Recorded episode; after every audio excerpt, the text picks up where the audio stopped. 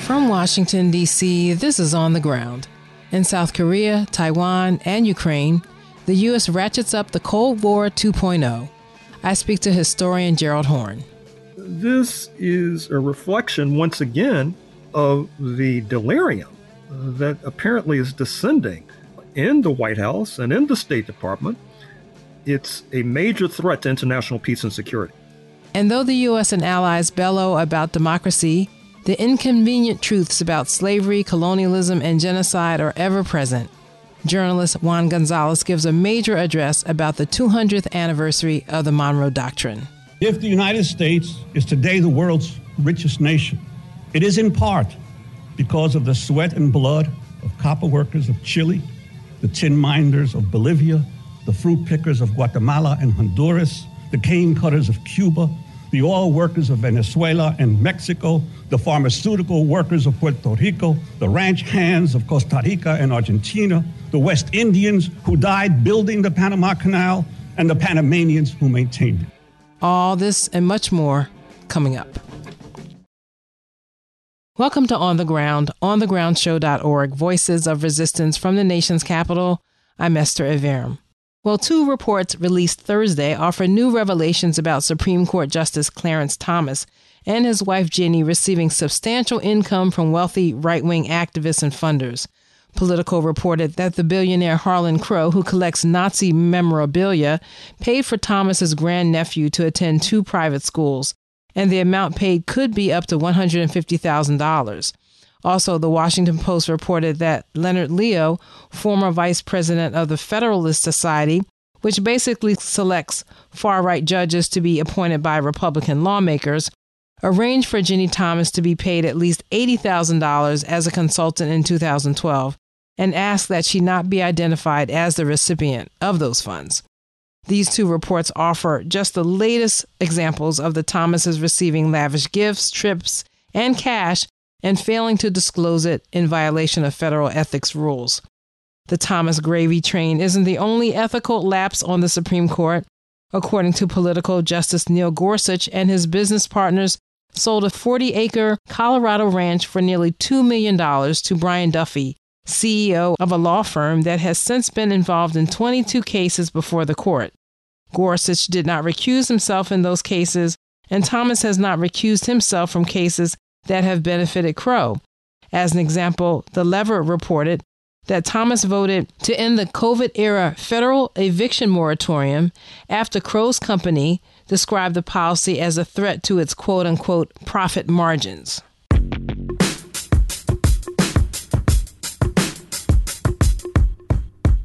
And there is more in Washington that reeks of government corruption and hypocrisy that was called out this week by Code Pink Women for Peace as Secretary of State Antony Blinken hosted an event here on May 3rd for World Press Freedom Day. He was interrupted by Medea Benjamin and Tighe Barry of Code Pink, who called out Blinken for the continued imprisonment of WikiLeaks founder Julian Assange and the failure to hold Israel accountable for the murder of Al Jazeera journalist Shireen Abu Akleh. The next day, the Wilson Center think tank was hosting former fake president of Venezuela Juan Guaido for a forum titled The Battle for Democracy in Venezuela. At the event, a number of Code Pink protesters stood up and began reminding the audience that the unelected puppet Guaido facilitated the pillaging of Venezuela's public assets. Guaido is a thief! Guaido is a thief! He's stealing the people's money! Guaido is a thief and a fraud! Guaido is a thief and a fraud! Guaido is a thief and a fraud, anti-democratic! Guaido is a thief, thief and a fraud!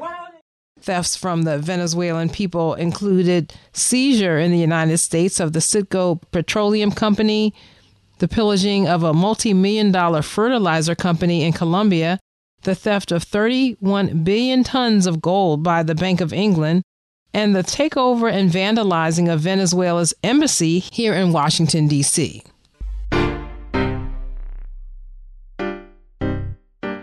And finally, in culture and media, as Charles III is officially coronated King of the British monarchy, 12 member states of the British Commonwealth are calling on him to apologize and give reparations for slavery, colonialism, and genocide. Advocacy groups in 12 countries where Charles is king released a joint statement Wednesday. It reads in part, quote, We the undersigned call on the British monarch, King Charles III, on the date of his coronation being May 6, 2023, to acknowledge the horrific impacts on and legacy of genocide and colonization on the indigenous and enslaved peoples of Antigua and Barbuda, New Zealand, Australia, the Bahamas, Belize, Canada, Grenada, Jamaica, Papua New Guinea, St. Kitts and Nevis, St. Lucia, and St. Vincent and the Grenadines. Our collective indigenous rights organizations, among other organizations who are working to help our communities recover from centuries of racism, oppression, colonialism, and slavery, now rightly recognized by the United Nations as crimes against humanity, also call for a formal apology and for a process of reparatory justice to commence. End quote. The groups also call for the quote return of all our cultural treasures and artifacts stolen from our peoples throughout the hundreds of years of genocide, enslavement, discrimination, massacre, and racial discrimination by the authorities empowered by the protection of the British Crown. And the repatriation of all remains of our collective peoples that reside in UK museums and institutions and that represent our family histories, genealogies, cultural history, and spiritual ancestry. End quote. In some speeches, Charles has acknowledged the royal family's role in colonization, but has not issued any apology or commitment to action. Beginning in the 16th century to its height in the 1920s, the British Empire, headed by the monarch, ruled over more than 450 million people over nearly a quarter of the globe. Millions of people were killed or severely harmed by the invasion of their traditional lands, the enslavement and rape of people, and the destruction of families, communities, and cultures. And those are headlines and happenings. Stay with us.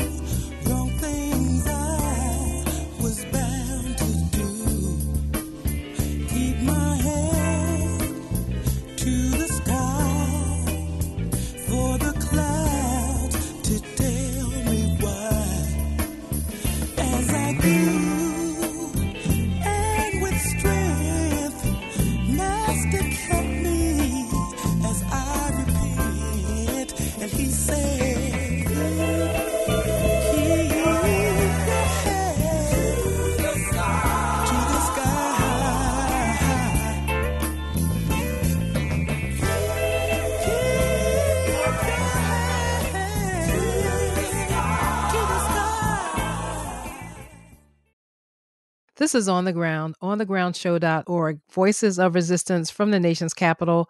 I'm Esther Iverem. And now I'm joined by our geopolitical analyst, Professor Gerald Horne, the Moores Professor of History and African American Studies at the University of Houston. And I normally say his most recent book is, but his newest book is Revolting Capital Racism and Radicalism in Washington, D.C. from 1900 to the year 2000. Welcome back to the show, Gerald. Thank you for inviting me. Well, we have a lot to cover, and I hope that we can get through it in the short amount of time we have. But there's just some big things happening on the the grand global scale that really aren't connected in terms of connecting the dots by corporate media. So, just in the past couple of weeks, I've read a story about the U.S. docking nuclear submarines, reintroducing nuclear weapons on the Korean Peninsula in South Korea. And then the U.S. backed Taiwanese military conducting war games against China.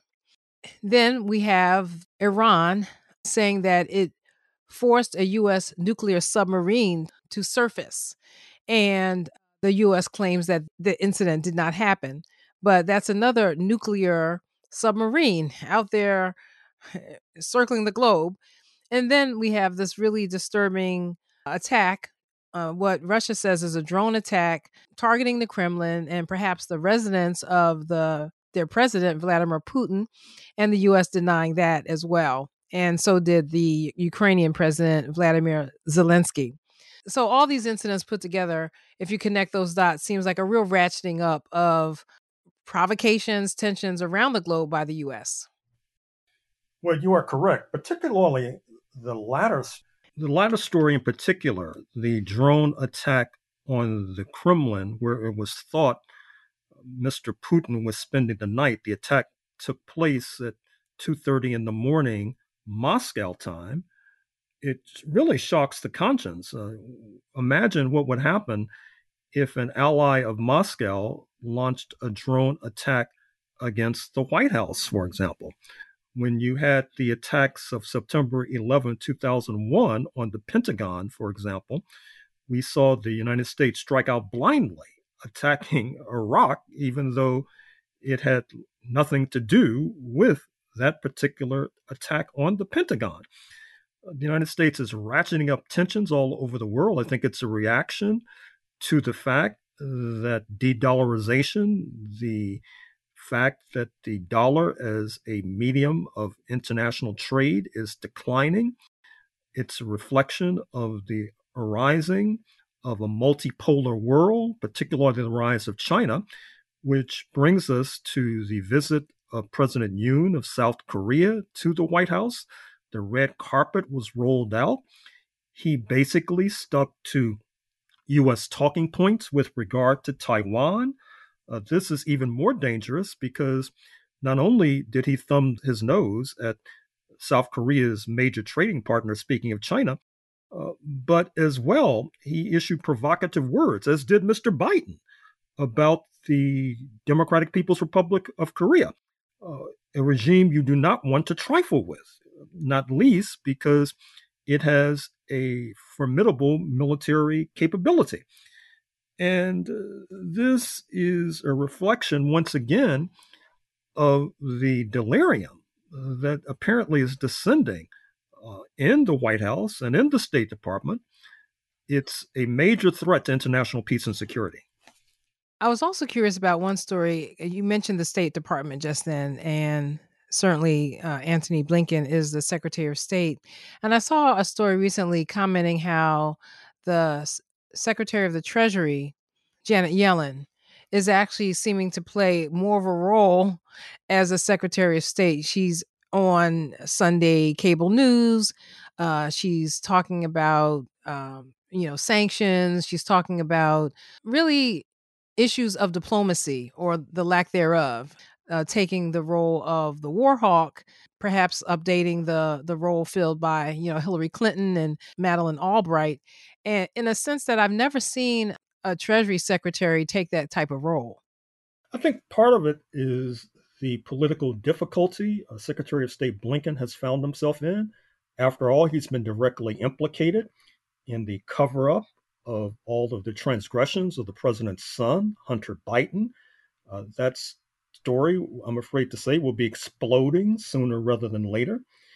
And as well, Secretary Yellen has been designated to walk back some of the more provocative rhetoric with regard to China. Uh, the United States trade relation with China continues to blossom despite the fact that we're now in Cold War 2.0. And it was Secretary Yellen who was designated to speak at Johns Hopkins campus in Washington, D.C., where she walked back this rather wild eyed idea that the United States would decouple from the Chinese economy, uh, which is difficult, if not impossible.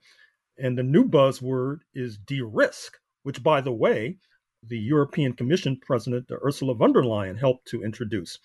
So perhaps, given the overheated rhetoric coming out of the White House and the State Department, the fact that Secretary Yellen is speaking out more in foreign policy in the context of the center right politics of Washington uh, might be a step forward. we've talked about the information war, the war of words throughout this conflict in Ukraine. And it's a technique and an information war that keeps on giving. So we didn't really talk a lot about the the leaks from the so, the so-called Pentagon leaks, but those leaks seem to indicate that the U.S. had a policy of reversing the number of casualties uh, in Ukraine and suffered by Russia in terms of always attributing the larger number to Russia when they said that really the larger number was suffered by Ukraine. And just this week, I noticed that the White House, you know, not not the Pentagon, not you know any other you know kind of military uh, brass, but the the White House said that you know the Russia had suffered 100,000 casualties like like in recent months, and it just flies in the face of everything that we understand that's happening in Bakhmut and all these other reports that we do get from the front. But it's amazing to me that at this point, this information war is still go- ongoing so fiercely. And it's now a war of, of casualties. You know, who can say who has suffered the most and who has, you know, who has the most deaths, which is really pretty grisly. Well, I wish the corporate media had paid more attention to the revelations in the latest Pentagon Papers document dump Instead, they focused upon the personality of the accused leaker, the young man from Cape Cod, Massachusetts.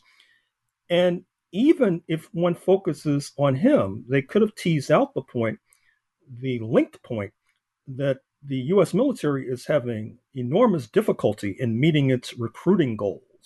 I guess our young men and women uh, do not want to take a job where they have to dodge bullets. And therefore, Washington has to dig ever more deeply in the barrel to come up mm. with people like Mr. Teixeira, who apparently has uh, extreme right wing politics amongst uh, other uh, abilities. And even in terms of the revelations, uh, perhaps uh, there was little shock or surprise that the United States spies on its allies. After all, uh, during the Obama years, we discovered that the United States was hacking into the mobile phone of Chancellor Angela Merkel of Berlin. But still, I don't think we should be that jaded where we glide past the idea that the United States is not only uh, stoking up tensions with supposed antagonists, but even stoking up tensions with supposed allies, which shows you what a danger this present regime is. Switching to some domestic news, I was really taken by an article. In this this particular article, I think it's an Associated Press article, but it was published in uh, one of the uh, local Minneapolis newspapers. But on Thursday, a man suspected, and I'm reading from the article, a man suspected of setting fires to Minneapolis mosques and vandalizing the office of U.S. Representative Ilhan Omar was indicted on federal charges of arson and damage to religious property. And it's accompanied by a photo of the damage uh, inside Masjid Al-Rahma Mosque in Minneapolis. And the caption says the suspect, Jackie Rahm Little, was also accused of a series of acts of vandalism in January, including to a police vehicle assigned to a Somali officer, a shopping center known as the Somali Mall, and the Minneapolis District Office of Congressional Representative, and that's Representative Ilhan Omar. And that's according to an affidavit filed in the U.S. District Court in Minneapolis. So I was struck by this story because I saw I first saw it on social media and the commentary with the post was that, you know, this should be bigger news. This should be national news. And we're entering uh, a point of such violence and barbarism in this country in terms of of these mass shootings that you know arson and destroying property i guess pales in comparison you know except for when they want to blame black lives matter activists for looting and burning even when they had nothing to do with it you know but but this is a case where supposed arson alleged arson is is just not even at the top of the news. Well the situation may be even more grim than that rather disturbing story you've just reported. I'm referring to the fact that with regard to crime in this country, you have a system where you have prosecutors. However, almost under the radar, there has been a systematic effort to remove left leaning prosecutors from office. I'm thinking of Chesa Boudin in San Francisco, who was removed from office. I'm thinking of Kim Gardner, a black woman in St. Louis, St. Louis County, who was just mm-hmm. forced out of office within the last 24 hours. I'm mm. thinking of the attack on Alvin Bragg in Manhattan, who's brought the charges against uh, Mr. Trump. He has not been forced to, out of office, but certainly he's been subjected to all manner of threats. And I'm also thinking of the ongoing attempt to remove the prosecutor in Los Angeles, speaking of George Gascon, uh, who was catapulted into office, not least because he brokered an alliance with local Black Lives Matter activists. But that attempt to remove prosecutors is also accompanied by an attempt to remove legislators. Before you go to the legislators, also, I'm thinking of the prosecutor in Fulton County in Georgia, where the state legislature has actually proposed some laws targeting what they call rogue prosecutors. Well, certainly Fani Willis is under attack, not least because she happens to be the daughter of a founder of the LA Black Panther Party, speaking of John Floyd. Hmm. And the state legislature in Atlanta is trying to shrink her jurisdiction and make it more difficult for her to bring cases. And that particular effort will probably reach a deafening crescendo in the next few months when she's expected to issue yet another indictment of Mr. Trump. Right. But there's also the companion effort to remove legislators. Think of the Tennessee Three, uh, the uh, folks who were ousted from the legislature in Tennessee because of their vigor in pushing gun control. Think of what's happening out in Montana, where a trans legislator is in the process of being isolated and marginalized by a majority Republican legislature. So this is all very disturbing. And uh, the question is, what are we going to do about it? Well, I guess that's one of the questions we try to answer on on the ground. Uh, like to leave that question open to to listeners to please, you know, write in and talk about the kinds of actions, the types of movements that you're involved in to I don't know, fight back against this kind of really right wing attack on, uh, in all, in many cases, elected officials, and in some of the cases, uh, just appointed people who are appointed by the public to do the work of the people. Well, in terms of answering the provocative question that I posed, oh, I hope, okay. I hope to uh, answer that question and others when I come to Washington on June 3rd in order to launch the latest book I have published, speaking of revolting capital, racism, and radicalism in Washington, D.C., 1900 to 2000. This will be a major fundraiser for WPFW, and I hope to see all of our friends and comrades in the place. Absolutely. And I look forward to not only the celebration of the book, but the kind of discussion that you just mentioned, because very often we we put out the news, we analyze the news, and we we kind of fall short in terms of our organizing, but we don't want to. We don't want to though, right? yeah. So I'm really looking forward to that event, and we're working furiously to make sure that it is packed and very successful. I've been speaking to our geopolitical analyst, Professor Gerald Horne. Thank you so much for joining me today, Gerald. Thank you.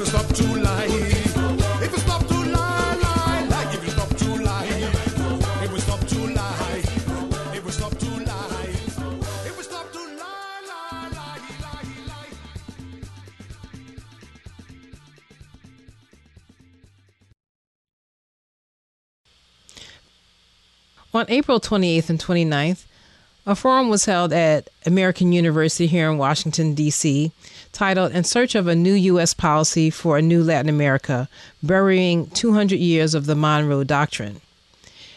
And on the website for the forum, the organizers, Code Pink, write this Ever since President James Monroe issued the Monroe Doctrine in 1823, the U.S. has considered Latin America its backyard. Now more than ever, it's time for Washington policymakers to reconsider this unfounded assumption. The vast majority of Latin Americans have always viewed with distaste this notion of being a backyard. From the outset of the 21st century, a sizable number of governments have vocally rejected U.S. domination, more so than in the past. They have taken steps toward promoting Latin American unity while questioning the utility of the Organization of American States, OAS, whose headquarters are located in Washington and has historically been dominated by the United States. Journalist Juan Gonzalez gave a keynote address at the forum, and these are his remarks. He's introduced by Samantha Wary of Code Pink. Today, we see a new world order emerging where traditional power structures are being challenged by new movements and ideologies. This is a time of change and turmoil, but it's also an opportunity for us to build a more just and equitable world. We must continue to stand up against oppression and fight for the rights of all people. I feel humbled and honored to be in the presence of so many luchadores so many fighters in this room who have been in this struggle longer than I have been alive. One of those people is our keynote speaker, Juan Gonzalez.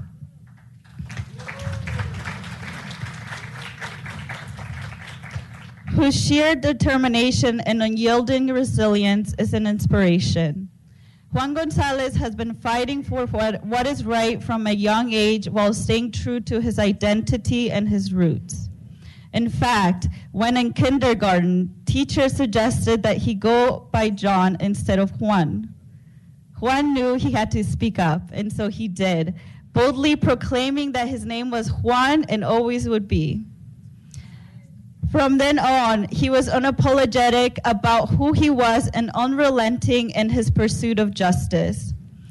Through his involvement with Young Lords Party during the late 1960s and the National Congress for Puerto Rican Rights in the early 1980s, Juan discovered that he had the power not only to assert himself, but also to work with others to effect real change. Today, Juan continues to carry the lesson with him. He's an award winning journalist and investigative reporter and author of many books, including the classic Harvest of Empire A History of Latinos in America. He, ha- he has also been the co host of Democracy Now! since it started in 1996. Please join me in welcoming our, co- our keynote speaker, Juan Gonzalez. It is an honor to be with you all today to be part of this grand and growing, hopefully, alliance of people's organizations calling for an end to the Monroe Doctrine and for a new U.S. policy toward Latin America. For more than 50 years, I have been an activist, a journalist, and a chronicler of the evolution of both the Latinx communities in the United States and of Latin America's deeply troubled relationship with U.S. leaders.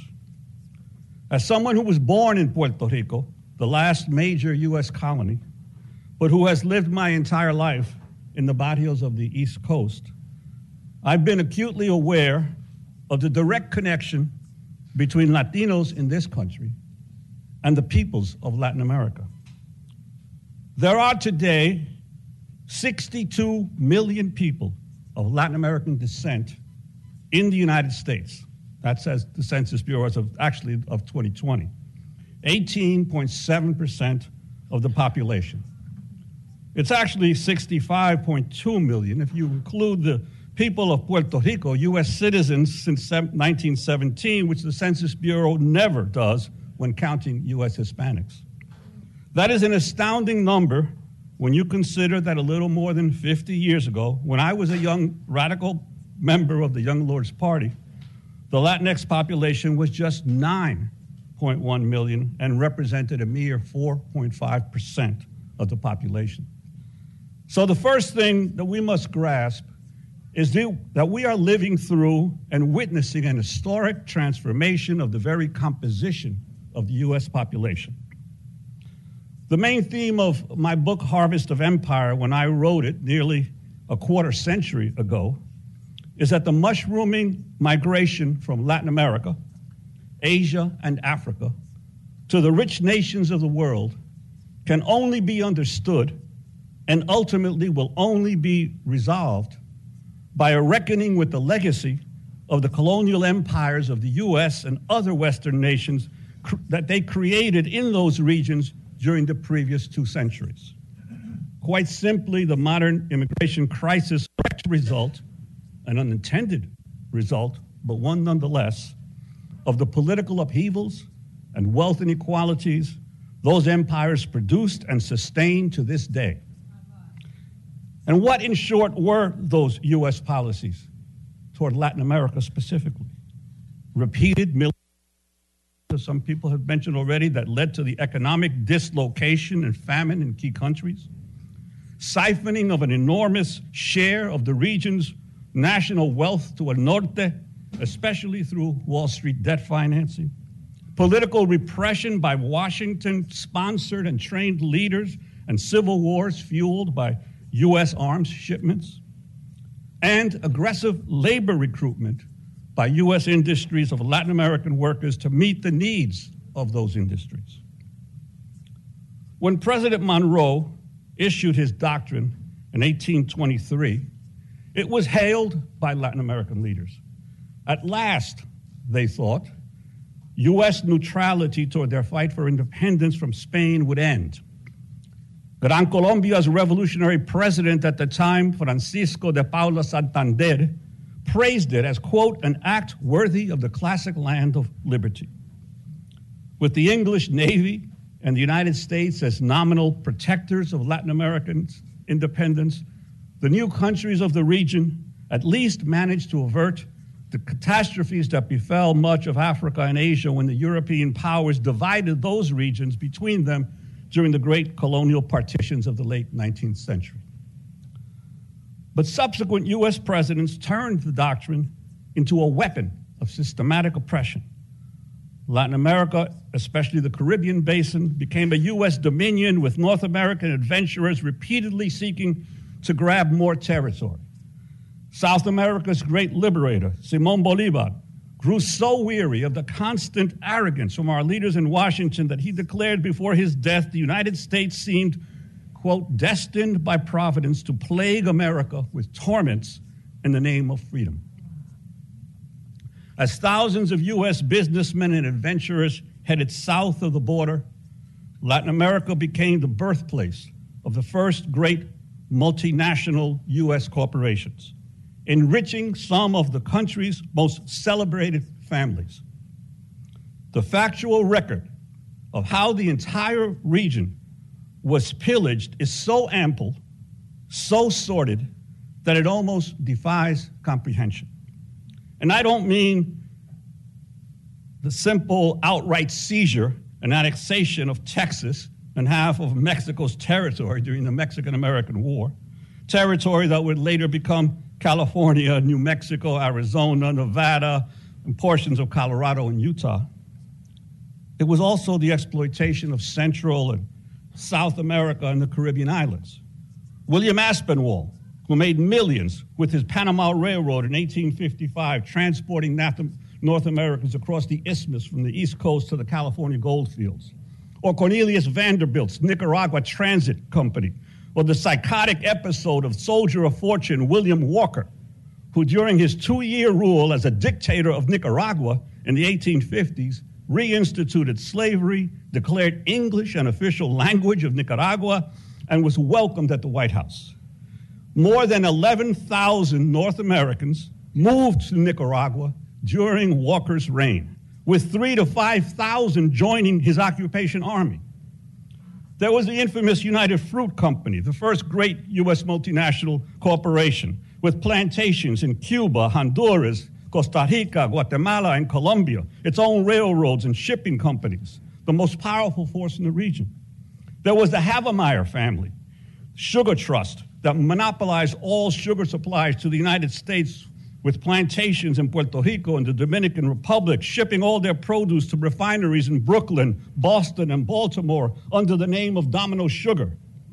There was the Guggenheim family, with its massive investments in Mexican railways, and the Hearst family, with cattle ranches of more than a million acres in northern Mexico.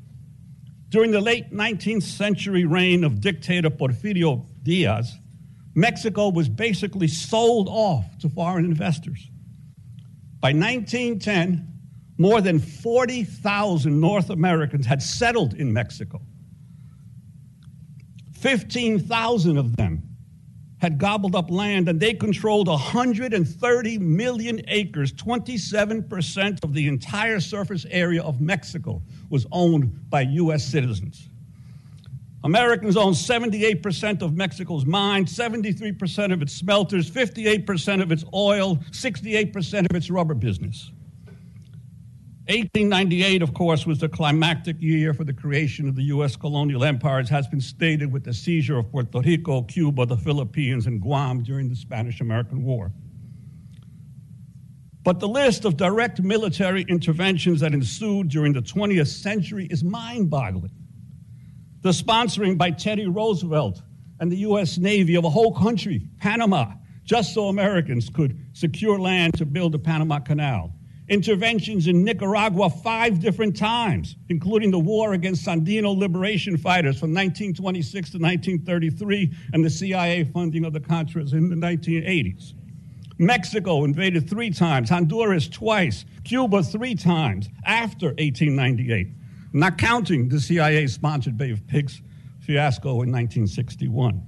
Guatemala and the Arbenz coup in 54, Chile and Allende coup in 1973. The Dominican Republic invaded three times, including President Johnson's sending of thousands of U.S. troops in 1965 to squash a people's revolt for democracy. Haiti in 1915 and again in 1994. Panama again in 1918, 1925, 1989.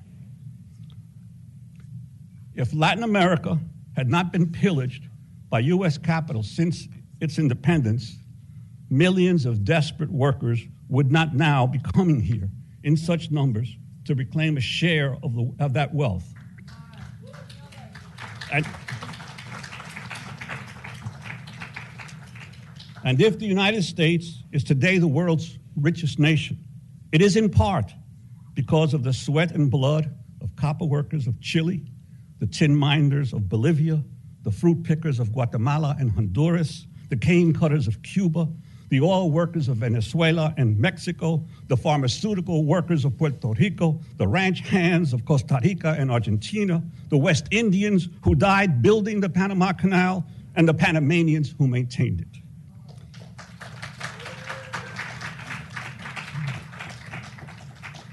But all that exploitation sparked a result the empire never expected.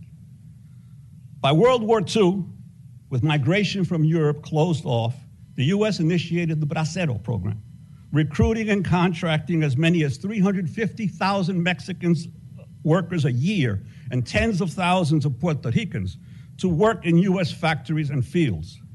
The result of all that labor contracting and all the instability our foreign policy created has resulted in multiple Latino migration waves to the U.S., differing not only in their ethnic and racial characteristics, but in their classic origins. Throughout all of this, the Monroe Doctrine has been the excuse for U.S. meddling. It has never been renounced by the U.S. Even the Pope and the Vatican finally rejected this year the doctrine of discovery, the white supremacist theory that justified European domination of the native peoples of America. But our government still clings to Monroe's words America under Washington control.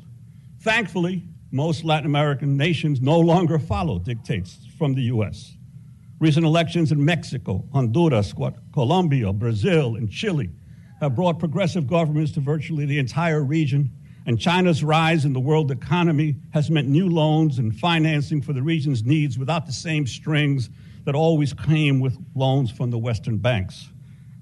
There are no wars, no major wars in Latin America today, no nuclear weapons, a growing commitment to tackle wealth inequality. The region has gone from a place of despair to one of hope. You don't hear any mention of this in the U.S. commercial media's reporting on Latin American migrants, coverage that always seems to focus on the images of chaos and border at a border overrun. So much of the immigration debate focuses more on heat than light, more on one sided sloganeering than dispassionate discourse, more on stoking the worst emotions among the American people rather than an honest attempt to understand the roots of the problem than devise the most humane and sensible solutions. Throughout the administration of four presidents George W. Bush, Barack Obama, Donald Trump, and now Joe Biden congressional leaders have failed to agree on how to overhaul the U.S. immigration system. They failed to resolve not just the fate of unauthorized migrants within the country, but also to modernize outdated guest worker programs or to refashion processes for granting permanent visas and handling asylum seekers and refugees. They have repeatedly deadlocked on such an overhaul precisely because the stakes are so high in an increasingly multiracial nation. Any comprehensive re- immigration reform, after all, will determine who can legitimately become a U.S. citizen in the 21st century. It will reshape the, vote, the nation's voting population for decades to come and will alter the distribution of political and economic power at both the national and local level, and they know it. That's why they resist immigration reform. Our immigration crisis, however, is not unique. Ever since the end of World War II, the peoples of Asia, Africa, and Latin America, of the third world of the global south, have been coming to the West. England doesn't know what to do about all the Pakistanis, Indians, and Jamaicans. France doesn't know what to do about all the Algerians, Tunisians, and Moroccans. Germany doesn't know what to do about all the Turks and Syrians. The Netherlands about all the Indonesians. And in the United States, our leaders have grappled for decades with what to do about all the Latin American and Caribbean peoples and increasingly Africans and Asians that have migrated here. The key thing to understand is that the migrations have come from the very countries those metropolitan powers once colonized or dominated. And in recent years, we've seen the heartbreaking images of boat people crossing the Mediterranean to get to Italy, Greece, and the Balkan states with thousands perishing at sea in their attempts, but tens of thousands reaching Europe, many corralled into camps and detention centers. Where do these refugees come from? From Syria, from Libya, Iraq, Afghanistan, Somalia, Yemen, countries where, during the past two decades, our own government's military interventions, occupations, and targeted bombings and assassinations have tragically led to greater violence and instability than previously existed. The sudden surge of people fleeing one country for another did not arise from thin air or from individual decisions made to simply seek a better life in another country. Rather, they are manifestations of profound flaws in the economic and political systems of our modern world. Much of it, I would submit to you, is the unintended harvest of past colonial empires and of a new stage of economic and political domination where the U.S., an empire in decline, is determined to use its military might to master the world, a rules based order where Washington makes all the rules. But these migrations have been going on for so long now that they have reached critical mass, where they have begun to transform the actual composition of the receiving nations. Latinos in the U.S. are in a unique position among all the modern migrant groups. We come from a region of the world that has not only provided the bulk of this country's new migrants for the past 50 years, some of us trace our heritage to families that were living on what is now the U.S. before it was the U.S. And a growing number of Latino migrants trace their origins the indigenous, uh, the indigenous peoples of America, or descendants from the enslaved Africans of the region. The enormous contributions of the Latin American diaspora to U.S. prosperity rarely gets acknowledged. It is critically important to extol those contributions when others try to disseminate stereotypes of Mexico and other Latin American nations sending only criminals and paupers. Even today, the hardest, most menial, and least appreciated work in the U.S. is performed by Latino migrants. Those who pick the fruits and vegetables that nourish us, who butcher the meat and poultry we consume, who tend our lawns and repair our roofs, who build our houses and haul our waste, who clean the hotels we use and the office buildings where we work, who wash the dishes and clear the tables in restaurants where we eat, who keep our universities clean and sparkling, are invariably Latino. After 60 years of steady migration, the children of those Latin American migrants, most of them born or raised in this country, are on the cusp of transforming the United States. There are 3 million Latinx youth enrolled in American colleges and universities today. And the public school population is even bigger. More than 50% of the children in Texas and California public schools are Latino. More than 25% in Illinois and New York. 15% to 17% in Georgia and North Carolina. Many of them have been involved with the Dreamers, leading the movement to legalize not just undocumented youth, but their parents and relatives as well. But Latino youth across the nation have set presente to other issues as well the quest for answers to the disappearances of the students of Ayotzinapa and to all the mass violence in Juarez and all of Mexico, to stopping the detention of migrant children and families at the border, ending police abuse, racial profiling, and mass incarceration of black and Latino youth for minor offenses, winning a big jump in the minimum, in the minimum wage and paid sick leave for all who are employed. But there's much more to do, especially in the area of saving our planet from the ravages of climate change and achieving full equality for lesbians, gays, and transgender individuals. And many of you are involved in those causes as well. In 1969, when I was a young Latino activist, I helped found, as mentioned, the Young Lords, a radical Puerto Rican group and later the National Congress of Puerto Rican Rights. The Lords, along with the Brown Berets, Mecha, La Raza Unida Party, August 29th Movement, CASA, had enormous influence on my generation, despite arrests and beatings and persecution that we endured. Our activism opened these universities to black and brown students. It achieved the creation of the first Puerto Rican, Chicano, and Latino studies programs, the hiring of the first Latino professors, our free breakfast programs and those of our allies in the Black Panther Party, uh, and our exposure of the ep- epidemic of lead based pain in urban uh, tenements led to reforms that eliminated uh, lead based paint. That summer of 1969, a, a, young Puerto Rican poet and supporter of ours named Pedro Pietri recited for the first time at one of our sit ins a new poem he had just finished writing. He called it Puerto Rican obituary. It is one of the great epic poems of the 20th century. And Pedro would go on to become internationally acclaimed for his work. Hearing him recite it cemented my lifelong commitment to fighting for social justice. I want to share a few lines with you because it still speaks not just to Puerto Ricans or Latinos, but to every North American and Latin American of working class origins.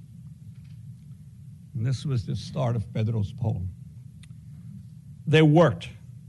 They were always on time. They were never late. They never spoke back when they were insulted. They worked. They never took days off that were not on the calendar. They never went on strike without permission. They worked 10 days a week and were only paid for five. They worked they worked, they worked, and they died. They died broke. They died owing. They died never knowing what the front entrance of the First National City Bank looks like. Juan, Miguel, Milagros, Olga, Manuel, all died yesterday, today, and will die again tomorrow, passing their bill collectors on to the next of kin. All died waiting for the Garden of Eden to open up again under a new management. All died dreaming about America, waking them up in the middle of the night screaming, Mira, mira, your name is on the winning lottery ticket for $100,000. All died hating the grocery stores that sold them make believe steak and bulletproof rice and beans. All died waiting, dreaming, and hating. Dead Puerto Ricans who never knew there were Puerto Ricans, who never took a coffee break from the Ten Commandment to kill, kill, kill the landlords of their cracked skulls and communicate with their Latino souls. Not just the first few stanzas of this remarkable poem that awakened and inspired a generation of the Latin American diaspora. Pedro passed away in 2004 at the age of 59, but he lives in his timeless verse. It is up to us, but especially the young people of this country, to demand a new way, an end to the empire whose evil deeds the Monroe Doctrine first sought to cloak in elegant words. There has been progress. Latin America is no longer the backyard of the empire, it is the front yard of a world movement for social justice and peace. From Mexico to Honduras, from Cuba to Venezuela and Nicaragua, from Colombia to Brazil and Chile, from Bolivia to Argentina, the governments and peoples of Latin America are charting their own future. Take Chile, for example, with one of the world's biggest reserves of lithium, the holy grail of electric batteries. President Rafael Boric announced this week that he will seek to nationalize the uh, lithium mining in his country and will involve Chile's indigenous groups in helping to decide a humane way to develop this vital resource. His announcement sent tremors through many capitalist circles. But Latin America no longer, fear, no longer fears the CIA, the IMF, and their own right wing elites, determined to live in a, multipole, in a multipolar world, to sell their goods and build alliances with whoever treats them with respect, whether it is be a European power or Russia or China or the US. They're tired of Washington demanding obedience to its version of democracy and reacting only with sanctions arrogance, and regime change to all who dare challenge its hegemony. We are here today to say those days are over. It's time the American people learned the truth about the U.S. role in Latin America. Time that Congress, the White House, and all Americans of goodwill demand an end once and for all to the heinous Monroe Doctrine and the ideology behind it. We will spend the rest of the day discussing ways to spread this message throughout the land to ordinary Americans and to their elected officials. So let's get to work. And as we used to say in the Young Lords, pa'lante, siempre pa'lante, hasta la victoria. Thank you. That was journalist Juan Gonzalez speaking April 29th, 2023, at the Latin America and Caribbean Policy Forum in search of a new U.S. policy for a new Latin America, burying 200 years of the Monroe Doctrine. The forum was sponsored by Code Pink, Women for Peace, and was held at American University here in D.C. And that's it for today's show. This is On the Ground, onthegroundshow.org, Voices of Resistance from the nation's capital. We're on two dozen stations on the Pacifica Radio Network and on all your podcast platforms at On the Ground with Esther Iverem. Our website and archive of all of our shows is onthegroundshow.org. In addition, you can follow us on Facebook, Twitter, and I also link to every show on my Instagram page at Esther underscore Iverem. Special thank you to all of our supporters on patreon.com at On the Ground Show. The music we played this hour included Keep Your Head to the Sky by Earth, Wind, and Fire, Truth Don't Die by Femi Kuti, and our theme music for the show is Voodoo Child by Jimi Hendrix. I'm Esther Iverem. Until next time, take good care and keep raising your voice. Peace.